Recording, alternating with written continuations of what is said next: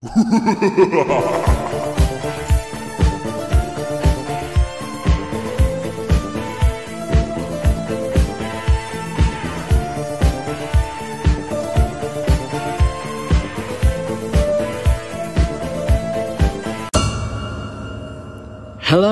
and welcome to the Shock Horror Podcast.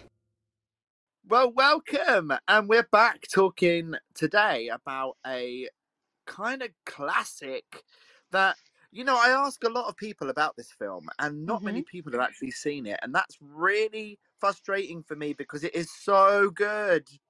True. It is surprisingly good in a way that's very unanticipated because even I had missed this one. I don't know how, but somehow I did. And so I am very grateful that you invited me to talk about it and that you welcomed me into something I am so sad I missed for so long.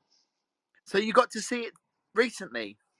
Yeah, for the first time, I watched it uh, just yesterday to get ready for this conversation, and I was just, I'm like still feeling very ecstatic, ecstatic from seeing it because it felt so original and yet paid homage. It was exciting, and I didn't know what was going to happen. It felt really good to be able to watch a movie like this for the first time.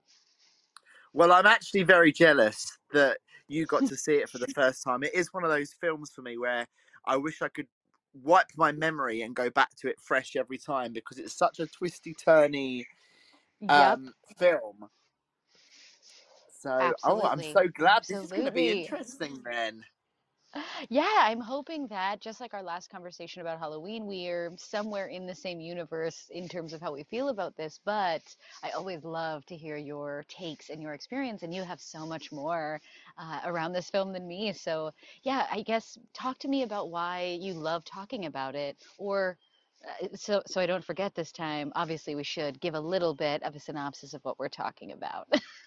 yes absolutely so trick or treat which is very weird for me to say i suppose it's just trick or treat but with the big r stuck in the middle of it so Yes. um so came out um mid 2000s uh directed by michael dougherty and a cast full of stars which a lot of people would recognize, including, of course, Brian Cox, who is now very well known for, the um, best.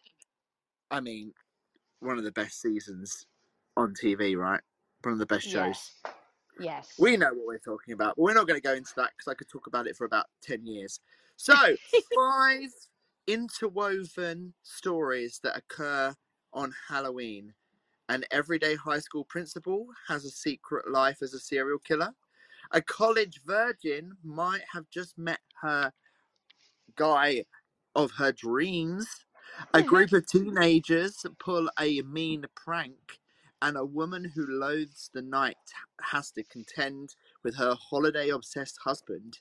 And a mean old man meets his match with a de- demonic supernatural trick or treater. Amazing. Amazing. Uh, even the synopsis, I'm so sad I never heard this before, that I didn't see all that was coming for me because I love that so much is in this story. Absolutely. And this is a very strange one because we've seen a lot of anthology horror movies in the past, but we've Mm, never seen one which is so interconnected.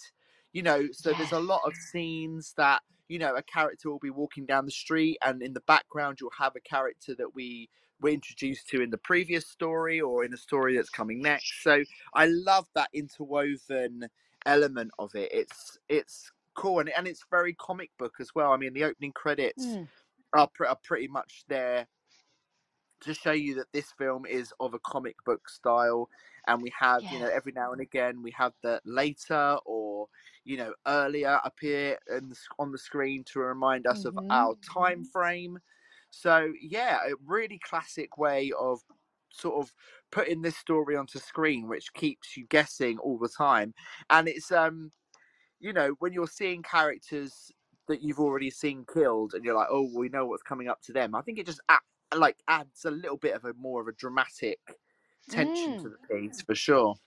Yeah, well, it, lets you go from both the place of I still don't know what's coming to, ooh, I know what's coming there. And so you get to be kind of a fan in real time of the story that you've just seen because you know it's still going to happen. I don't, I'm not really sure how to put it into words, but I agree. There was something really delightful about how this story was intertwined in this such a way that I could engage with it from all these other angles I never anticipated. Absolutely, and we're the very first story we're introduced to is a is very sort of, you know, direct, classic horror movie. You know, a lady Yep. who isn't a fan of the holiday. She blows out the pumpkin, and then something comes and kills her. Very traditional. But from then on, we're introduced to so many horror elements. We've got werewolves. We've got um, a Hmm. vampire. We've got Yes. you know a kid, Sam, running around with a sort of sack on his head. He's the scariest. We'll get into Sam in a little while. But um, So good. I've just got some little facts here for you. So when it was first written, um, it was there was 18 drafts of the script written for this film. And one theme that crept in along the way was the idea that each of the stories was like a different stage of people's experience with Halloween. So the first story with Ah. uh, Dylan Baker and his son is about being introduced to the holiday. You know, the serial killer with his son, where they have to make the lantern out of the of the real head. Uh, the second Yes. one with the kids is you, like you and your Yep. friends, When you're like kind of and you're starting to get into it. yeah, like roaming around without your parents for the first time. And then the one with Anna, Anna's character, like Laurie's character with her friends, you know, the werewolves. It's Halloween in your Mm. 20s, and it's kind of not really about that. It's a bit more sexual, you could say, Yep. Halloween at that time of your life. And then the final story with uh, Brian Cox's character is Halloween kind of at the end of your life, you know, and you become a little bit of a Scrooge, you know, the Scrooge of Mm. Halloween, really. You're kind of like, oh, Halloween is for kids, you know? Yes, yes, I'm not in the mood for it anymore. Yeah, wow. I didn't even think about that, but that is so cool. So yeah, that's the, how the the writer sort of crafted the film to have that overriding arc of everybody's relationships with Halloween throughout their whole life, which I thought was really good. Ah, And we were talking about before that the characters of each story, which like are frequently like seen in the background of other stories. Um, and I hmm love how that sort of helps with the chronological order of the story, you know, because you have people dipping in and out of other people's stories. So it's how pe- they interact in Halloween as well. You know, you've got the lady that hates it, and then you've got the kids that you know are using it for to torture that poor that poor neighborhood girl Yeah, who's you know got disabilities. You know, it's really interesting. So Exactly. Yeah, the it, way that they were able to pay homage in each of these stories too, because it feels like they not only were able to connect to us as people and Halloween and the way we experience it, but also the clever homage that was everywhere was so impressive to me. Absolutely. And I feel like even though it is an anthology story, because they are so interconnected, it does feel like one long story. But also, I do feel like each of the segments could hold their own if they were an individual short film. Absolutely. I wanted that. Once we started to get into it, I was like, damn, now I wish each of these was its own movie, but I understand. Absolutely. So the first story, like we mentioned, was the um, the woman and her husband. Her husband's obviously very sort of into Halloween, and she is not. She wants to get Hmm. the decorations down as quickly as possible, and then she ends up sort of. It's almost like she spits in the eye of Halloween, and then she and she pays the price for it. You know, don't mess with That's spirits right. on on Halloween night. What did you think of that first segment? I loved the open because it really just let me know, okay, this movie is taking itself seriously, appropriately, and it's also a student of horror because it's incorporated everything already.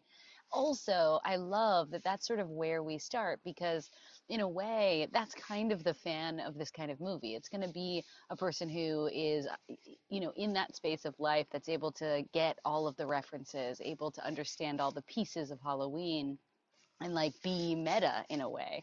So I love how that's the story they choose to start with because to your point before, I guess they could have started anywhere because they time jump too, which is really clever. What do you think about beginning the story there? I think it's a good place because you do get to see a lot of those characters, even though like the characters are killed off. You do get to see a lot of them throughout the movie, and they deliberately hmm put her in a very kind of, you know, odd Halloween costume. Her being like the Yep. robot, so she's very easily noticed throughout the film. So I think it's good because it does sort of give you like a, a kind of the pace of the film, if that makes sense. Because we're seeing Yeah. those characters brought back in in certain points, so you always kind of know where you are on Halloween night. So I, I like it. Yes. They start. I It's totally it's agree. it's at the end and going backwards, isn't it? Which gives you a, like a, which makes it a little bit more exciting, and you have that dramatic irony because we know what's going to happen to those characters, but ultimately. You've got the point of view as well, sort of sequence in that um, shot as well, you know, which is very Halloween, you know, the original Halloween of Michael Myers walking into the house and going upstairs and killing his sister. You've got that So Sam good. point of view, that homage right there. So I think that Mm. you, you, I think you're right. From that opening sequence, we know as horror fans, you know, the rules have been laid out for us already, and I really liked it. Same. Yeah, I think uh, to your point, like about rules, that's such an important part of horror movies is that we need them to give us an established set of rules pretty quickly so that we can have stakes at all.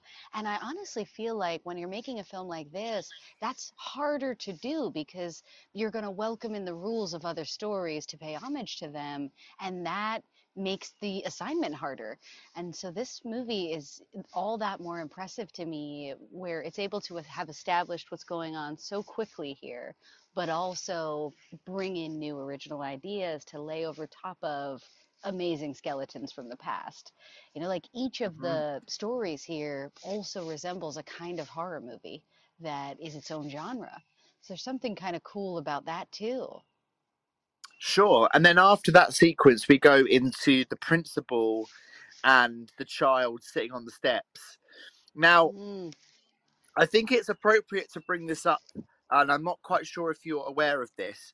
So, the film mm, was originally slated to be released in October 2007 for the Halloween release, uh, but without okay. explanation, but without explanation or reason, Warner Brothers pulled the film from the schedule, and no sh- Mm, rescheduled date was announced. So one reason might have been that the up the latest Saw film was going to be released mm, around the same time, and Warner Brothers didn't want it to compete. Um, but another reason maybe was that um, it was buried by the studio because of the um, the possible fallout from the box office from another film, Superman Returns. So they they were thinking that the box office was just mm. not performing very well at that time. But um, the film Trick or Treat never got a cinematic theatre release. No wonder I missed it completely, but also I hate the studios for behaving like that. That's such so ridiculous. So such a funny thing because horror fans like you and I, of course, would see. We would tell people. I can't wait to tell more people about this. It's such a shame because it's so much better than, you know, the Fallout film that it was it was taking the the heat for. Oh, that's so disappointing. Especially I Saw mean, too, like not good enough. I mean, we we can't really. I don't really want to bring up Bryan Singer, but he was heavily involved in this film. He like produced it and directed some of the segments. So I did and see his um, name and I was like, oh, that's rough. Oh dear. Oh crikey. Let's just pass through that. But it was his production company that produced the film. So there was a brief talk that the film would be released a year later on Halloween 2008, possibly Okay. early 2009, which is a really odd decision to release a Halloween movie in the early part of 2009. That would have killed it Yes, completely. But they very didn't, weird. neither of those release dates materialized. So in the end, Hmm. the film was finally released in October 2009, straight to DVD. Wow. Wow, that is so disappointing because there's so many great people here. This is such a good movie.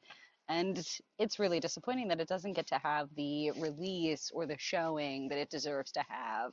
but it is a cult you. classic and they are showing it at the theaters around town. So if you want to see this on the big screen, it's possible, which is really cool, you know, all these years later. So I'm going to make a confession. Uh, the reason why I scheduled this chat at 10, fif- at 10 at the 15 past today was Mm. because I've just been to the movie theater to watch it. Yes. Again. So I have actually just been to our local movie theater to watch it. So I have walked back through the door about 20 minutes ago. So Yes. That's there we go. It's fresh That's in my mind.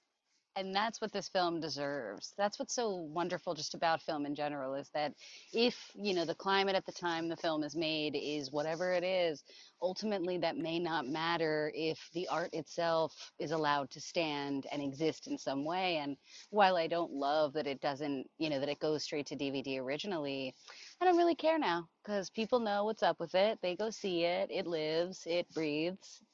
It it's does. important. But I have to say this to you.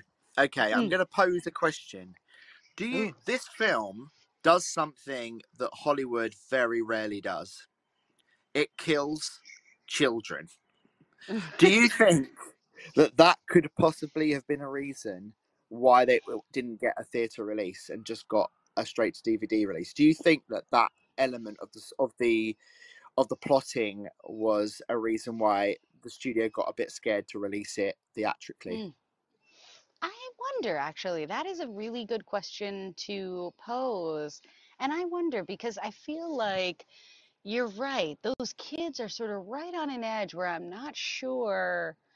I'm not sure, but I would say that them being on the edge of, of too young and also the subject matter of their story, that those two things together could definitely have been problematic. Just just because while I understand the horror trope of a person with disabilities, a group of teens playing a trick on someone with disabilities, and then that person coming back to exact revenge on them. I know that's a trope, it, it is pretty hard to watch in this one because it feels really intense. These kids are too good at it, Yeah, absolutely. And sense. talking about the the second segment, obviously we had the young boy who is, you know, smashing the lanterns and eating all the candy. Um, I would say that he is, you know, a that's right. maybe I, I mean, it's quite. Yeah, it's um, you know, and he's poisoned, and he literally. I mean, it's it's a pretty grim scene, and I do think that if I was a studio executive, I would watch that and slightly maybe panic. I'd I like, guess what confused me about that too was because, of course, you know, I'm a first time viewer and I'm still coming to understand what's going on here. When that scene happened, I didn't realize that that kid was going to die for reals. I thought that was a very campy, comical way of showing that, like, he has eaten too much candy and somebody has, like, put, you know, like a vomit something into the candy. And so I definitely thought it was way more harmless until later when he was, like, kind of kicking the kid to. to make sure Yeah, that I Brian mean, Cox couldn't hear him.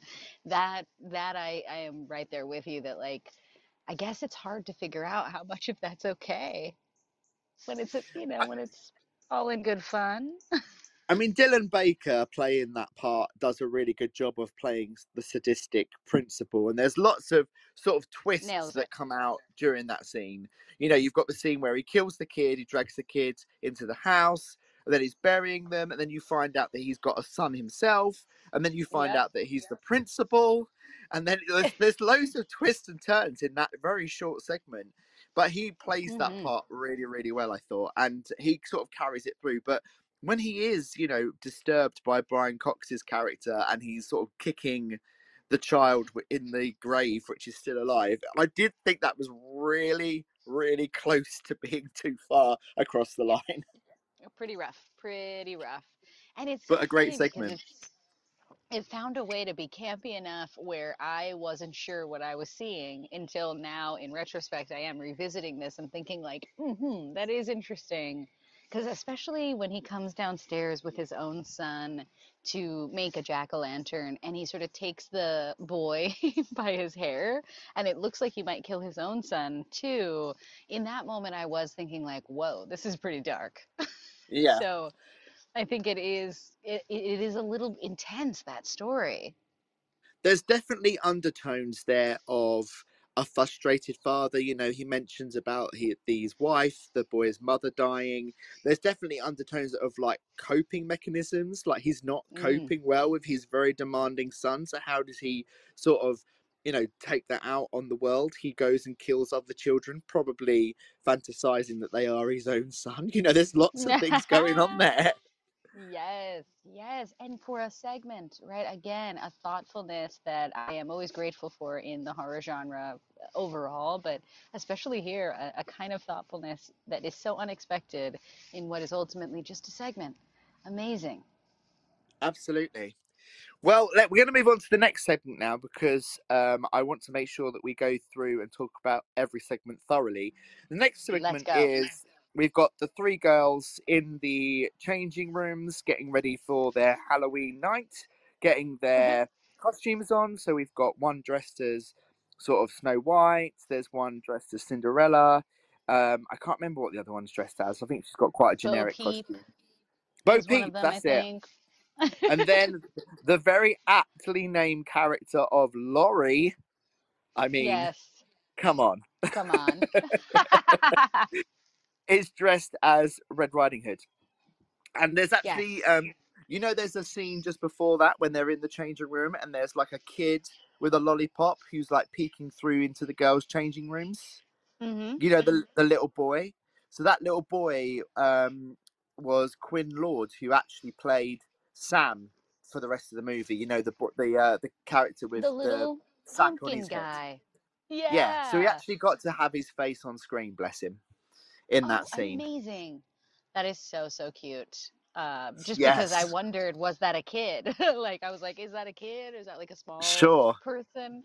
And it's So amazing that it was a kid. How fun. hmm So we've got this story that unravels with them where they are all heading out for a party. There seems to be a lot of pressure on Laurie from her older sister to lose her virginity, uh, or so we think on that night. What did you think of this segment? I mean, I thought it was pretty silly because I'm like, this is obviously something else. This can't be the traditional term because all these gals are way too old for that. Not like that they looked old or anything like that, but it was so clear that I was like, uh, something, there's something afoot. And so I, I definitely had my suspicions about this storyline. There was something really fun mischievous about it that made me think they were probably witches at first. So it was interesting to see to also be uh, have the wool over my eyes here and not really know where they were taking this. I mean, even as the story continues to unfold in their segment, I wasn't quite sure what was happening until like the very end when it really happened. Absolutely, and I just thought that, you know, I mean, we we were sort of signposted to it towards it the whole time with Laurie's uh, costume being Red Riding Hood. You know, we were kind of hmm signposed towards maybe a big bad wolf, but then we had intercut sequences of this very sort of dark vampire-like character that was stalking the Mm, carnival, and it and he killed one girl, um, who ultimately turns out to be the principal again. Yes, amazing, right? Like what a twist. Never saw that coming either. No, I didn't see it. So, um, and then we follow Laurie's character through her search for a man, and then she turns up to this kind of primal um dance with the other girls around a campfire. So, and then we find out that Yes, they're werewolves. Well, and that's the thing is that like they took me, they take us down just as many twists and turns with these gals as they did with the principal himself, because not only does he present as a vampire and kill a woman as a vampire, so I'm thinking, oh wow, there are real vampires going to be in this story too. then they sort of move me through the story to a place where they're they are at a fire and everybody's in a circle, so it's witches again. But no, now they're starting to transform, but first in the teeth. So they're vampires, but no, because now they're peeling their skin off. So actually, turns out they're werewolves. I know it's just they. so many different twists and turns, and I loved it. Yeah, me too. Me too. That was really good. So the um the original cut of the werewolf. Uh, I think we're going to call it. I think we'll call it the werewolf orgy. Just just to be clear, Yeah, in the I that's right. forest. yeah, was cut to Peggy Lee's Fever, which was also um, playing during the film, but the studio executive rightly suggested that the song should be something more with more edge and aggression. So in the end, they went for Marilyn Manson's "Sweet Dreams Are Made of These," which I think is a really cool uh, sort of backing track to have to that sort of transformation, which was very The Howling. Yes, Very yes. Good call. That's exactly where I was going to, was just feeling again like, how did they take me down all these pathways and still pay homage? They have still found a way to pay homage everywhere we turn. It's so fun. It is. It covers all bases when it comes to Halloween tropes, which I think is um, why this film is so popular because it doesn't matter if you don't like one story or you're not a fan of a vampire or you're not a fan of, you know, um, a slasher. You've got the vampires, you've got the werewolves, you've got everything coming up next. So I think hmm it's um, I think it's really clever in that it covers all those bases. For real, it's just so impressive. I again, I like each every uh, moment and scene by scene as I watched this, I was just thinking like, how the fuck did I miss this? How is that possible? I can't believe it. I spend so much time trying to watch movies. How? so we'll move on to the next segment, which is actually my favorite segment. I must admit, I really, really like this, and I and you know it is a disturbing sort of story. There is a lot of the story which now I don't think you could do, but ultimately for me, the Halloween school bus massacre story is my favorite because of the designs of the costumes. Yes. Ooh, that is not what I thought was maybe going to be your favorite. So that's amazing to hear. Tell me more. So yeah, so the segment is called um, Halloween School Bus Massacre. So like a group of kids visit a quarry and they kind of tell the story of a bus ride gone wrong. So as the story begins, a bright yellow bus drives down a quiet street filled with you know the autumn colors and the bare trees and when the camera pans out um, we find you know that their their kids, their parents have put them onto this bus. They are kids with learning disabilities, which I think is the Oh, which is different. I know that is the bit that kind of sticks in my craw a little bit. Maybe they should have been young offenders or something. Maybe it maybe have been a better way to go. please. Anything. But um, yeah, and then we find out that the bus driver has been tasked with killing them all uh, by by their parents. Man, these are some good parents, good people we got here. Absolutely, first class, top notch Christian parents. Um, so, so the driver chains them up, um, and very oddly chains them up and then throws them a piece of candy, which always disturbs me for some reason. The fact that he just sort of locks them up, knows what he's going to do, but just gives them, Yeah. you know, like a lollipop, just to kind of go sweeten the deal a little bit. It's a bit strange. Yeah, Um, it's very, very gross. but then there is um you know things don't go completely to plan and the bus is driven off the edge of a cliff and they all drowned um we think also the driver drowns but it turns out that he does escape which ties into a story later that we'll get to. So when they're on the bus i honestly think the costume design the halloween costumes that the kids are wearing are so well done and so Mm. creepy. You know what did you think about that Yeah, I was thinking about when I was looking at each of those masks, I was thinking like, wow, what a sad thing it is that like each of these masks is now used. Because they're so good that they could each be a different uh, um, villain, you know, like they could have each been the masks worn in each of these stories. And I knew that the bus crash could be a significant connector, and I wondered by this point of the storytelling how it was going to connect.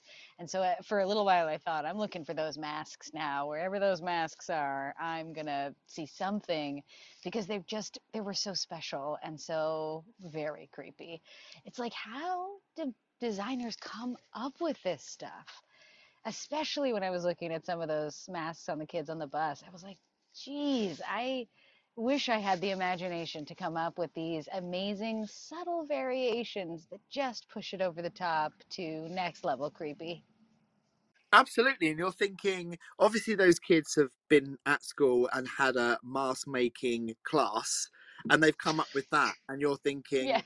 well, they are obviously darker in other ways that um, maybe they shouldn't all be on a bus together.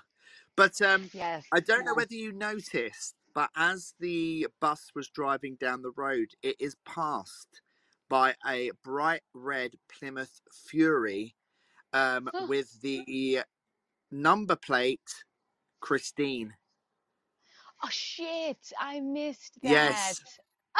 Which was a which was a homage to uh, obviously John Carpenter's film Christine, who is, um, you know, sort of nodded to throughout this uh, film. We mentioned at the beginning, you know, like sort of the point of view camera work that was from Halloween. So there's quite a few nods in this, and um, actually we'll get onto it in the next segment. But the Brian Cox's character, Mr. Kreeg, were his look was actually based on John Carpenter, John Carpenter's look at the time. That's amazing. But yeah, so this sequence also has you, you know, the kids going down to the quarry. We've got the whole. The thing I really love about that sequence is the tension with the elevator. yes. It's such a good way to do it because you have like the elevator going down. You're not sure if it's going to come back up. It does. You know, the kids get in, they go down, and they see their friends, but they're just sort of just lights in the distance. It's really well directed. This sequence, Very I think it's the best directed out of them all, and you know, it turns out that the kids are there to play a prank on a local girl who or, who has learning disabilities as well and they pull they pull off the prank. They scare her. During the prank she gets hurt.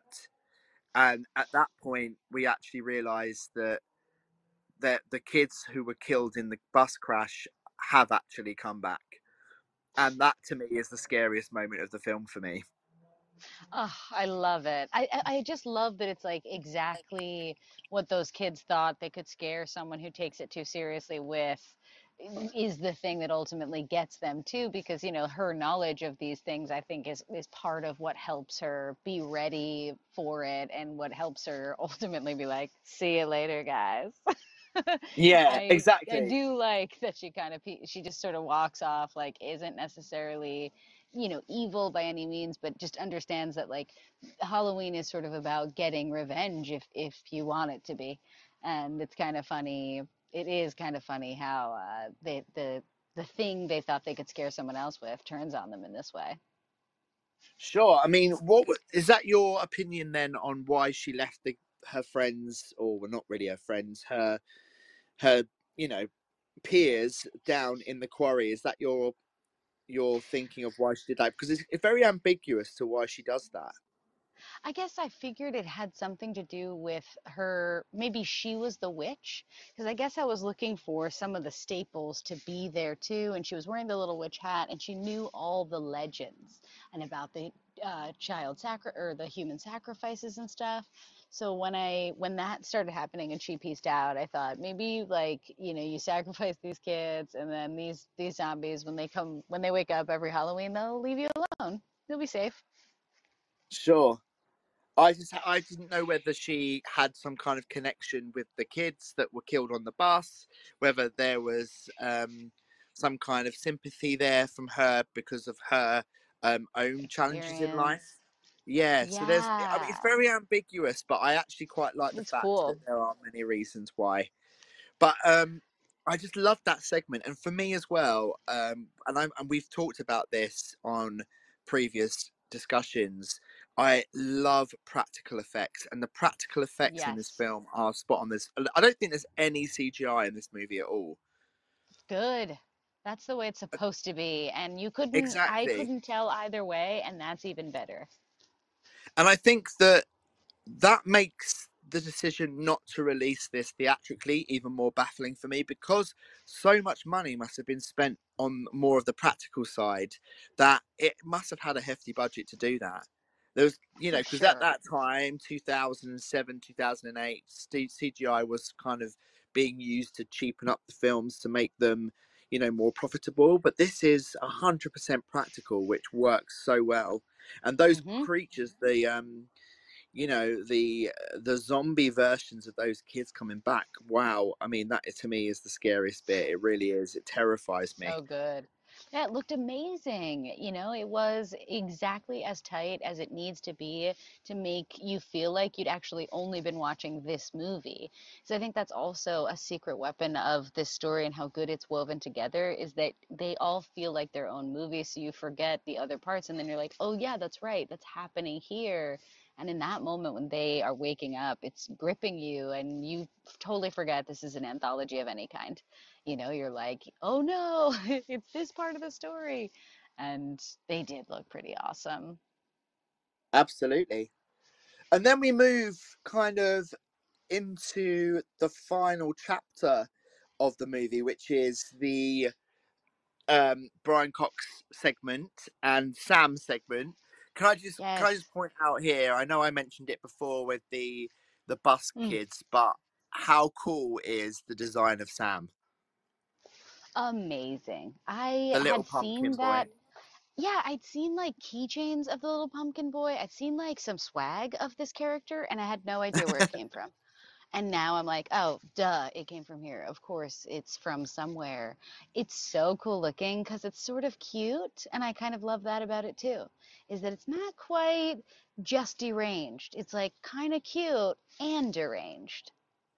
Absolutely. So the character of Sam, um, this is directly from the writer. The character of Sam is derived from Samhain, the Mm, ancient Celtic festival of the dead, from which modern day Halloween is derived. So that's where his name comes from. let's go. So yes, it's- he's like you know sort of the physical manifestation of Halloween of the festival itself. So Amazing. we're not quite sure whether Sam was responsible for killing the young girl at the beginning of the film, but he definitely goes hammer and tong on Brian Cox. Yes. And I do He is out to the torture him. vibe. Yeah, Yes. yeah, I like I like the vibe too because I don't know if you've seen David Cronenberg's The Brood, but there's sort of like little children killers running all around, and they're not exactly children, but they're kind of ch childlike. And I was getting serious The Brood vibes when I was watching Sam because he was just such a relentless little swarm of a monster, but again, so small that you're sort of confused about how scared you should be. And I think that actually makes it scarier. Do you know what vibes I got? I got Mm. total Chucky vibes. Yes, of course. Chucky as well. There's just something about when you're not sure what is happening.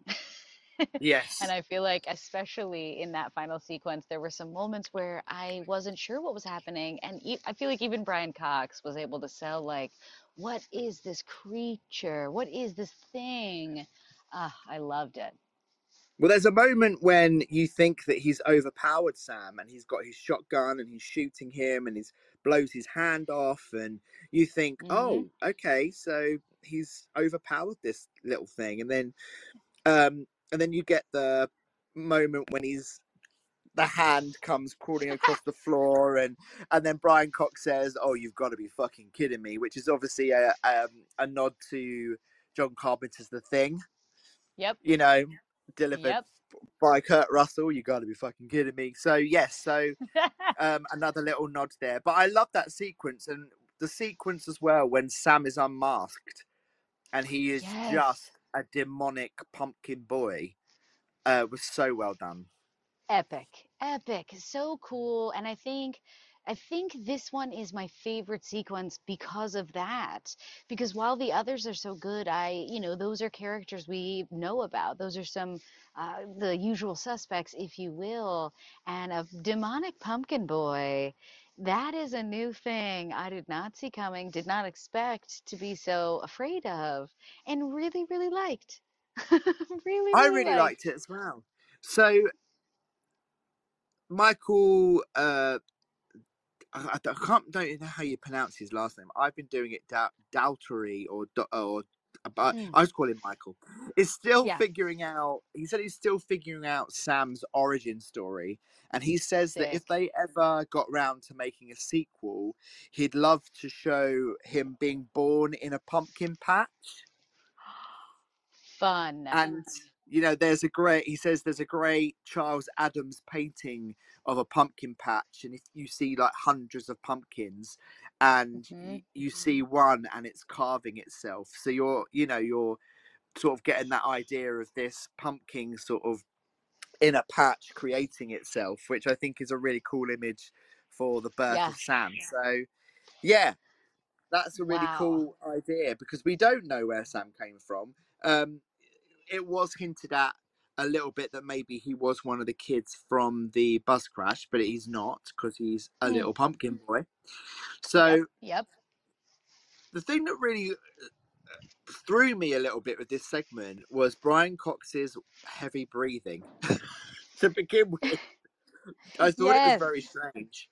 But then I Yeah. realised the big the big twist of this this segment is that Brian Cox was the driver who killed the children on the Mm. bus. And if you go back and you listen to when he, the driver pulls himself out of the water, he's got that heavy breathing thing going on that Brian Cox then carries on into his segment. So it's very linked. I think little tiny things like that that just make the whole experience much more enjoyable. Exactly. Just again, a level of thoughtfulness that the horror genre is often capable of because it pays so much homage to each other, but also that just is what makes a movie good in general. And this film did not pull any punches. It thought about all the moments, it thought about all the pieces, it thought about what we may or may not think, and it gave us something to chew on decisively at the very least because even in a moment when you're like what is this strange character choice is this just like an actor making a random choice no it's written in because appropriately you need to know where this person was before so good Absolutely. I completely uh, agree with you. And um, so I just wanted to say that on the 2nd of December, oh, 2nd of September, sorry, this year, Mm. Um, Regal Cinemas announced on Twitter that the film would be getting its first ever theatrical release. release. So, um, Trick or Treat at the cinemas now is the first time it's ever been shown on the big screen. wow so this is the first year even i guess i Yes. thought when it was showing i was like oh i guess maybe they do it every year i, I figured it was already a thing that's amazing that it's this year let's go Well, this year is its 15th anniversary. So that's why they Perfect. decided to do to do it now. Now, not to get anybody excited, and if you just want to bear with me one second, I'm just going to try and get up this interview. But um, ooh for a long a long time now, there has been um, word of a possible sequel. Ooh, I could get down with that. So it has, I think, been officially hinted that a sequel is going to be moving forward. And Okay. obviously, we don't know any of the story. So, and it has been kind of hinted at before that there was a sequel, but it never kind of Mm. materialized. Um, Yep, if anybody if anybody loves podcasts, you obviously do if you're listening to this one. But also, there is a great uh, podcast called Development Hell, where um, the host talks about films that have been in development hell for a while, mainly horror Ugh, films, and they do a great sucks. episode about uh, Trick or Treat 2. So it's only in 2019 that um, Michael, the writer of Trick or Treats, uh, shared an update on the sequel in an interval. Uh, in an interview revealing the possibility of it happening is still up in the air. But this year Mhm. he has announced that, and I do believe that it's probably going to be based upon the audiences and the money that's made on its theatrical release, whether Very they, smart. it could possibly go ahead. So Mhm. everybody out there, if it's showing Go in your it. town, go and see it. If you haven't seen it before, you're in for a treat. And if you have seen it before, just go and support it because I think the more people that go and watch it in the theatres, the more chance there is for Trick or Treat too. Yes. Oh, that would be awesome. I'm going to definitely try to go see it in the theater out here because I love seeing a retro screening. So I am definitely going to try to see it. And again, I'm just so grateful that you suggested this and invited me to talk about it with you because I am so glad I saw it. Fantastic. Well, there's only one last thing to do then, Shani B, and that is to give it pumpkins out of five. What are you giving Trick or Treat? Trick or Treat is getting five pumpkins for me. It's up there as oh. one of my favorites. It's it's a my goodness. staple as far as I'm concerned, like with all the all the important ones. You know, it has everything it's supposed to have and it sets the tone in the 2000s, which is kind of hard to do. So I'm giving it five pumpkins. What about you? I give it five pumpkins. I absolutely love this movie.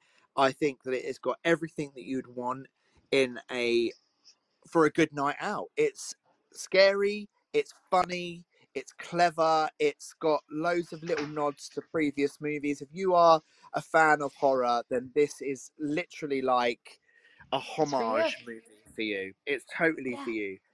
And please go and see it. Please go and see it if it's released near you in the theatres, for sure. Yes, yes. Well, I have to dip because I'm gonna go see Tar right now. So Yes, I me luck. know. I'm I'm I'm gonna wish you luck. And we're gonna be back very shortly, guys, with loads more chats about some classic horror movies and of course reviewing the more modern releases. So please do come and join me and Shani B when we're back on. We will release our schedules in good time. Yes, yes. Thank you again. Love speaking with you as always. Thank thank you for listening and I cannot wait to do this again. So have a lovely week and I'll talk to you You soon. too. Happy Halloween! Thank you. Same to you. Alrighty. Bye-bye. Scream,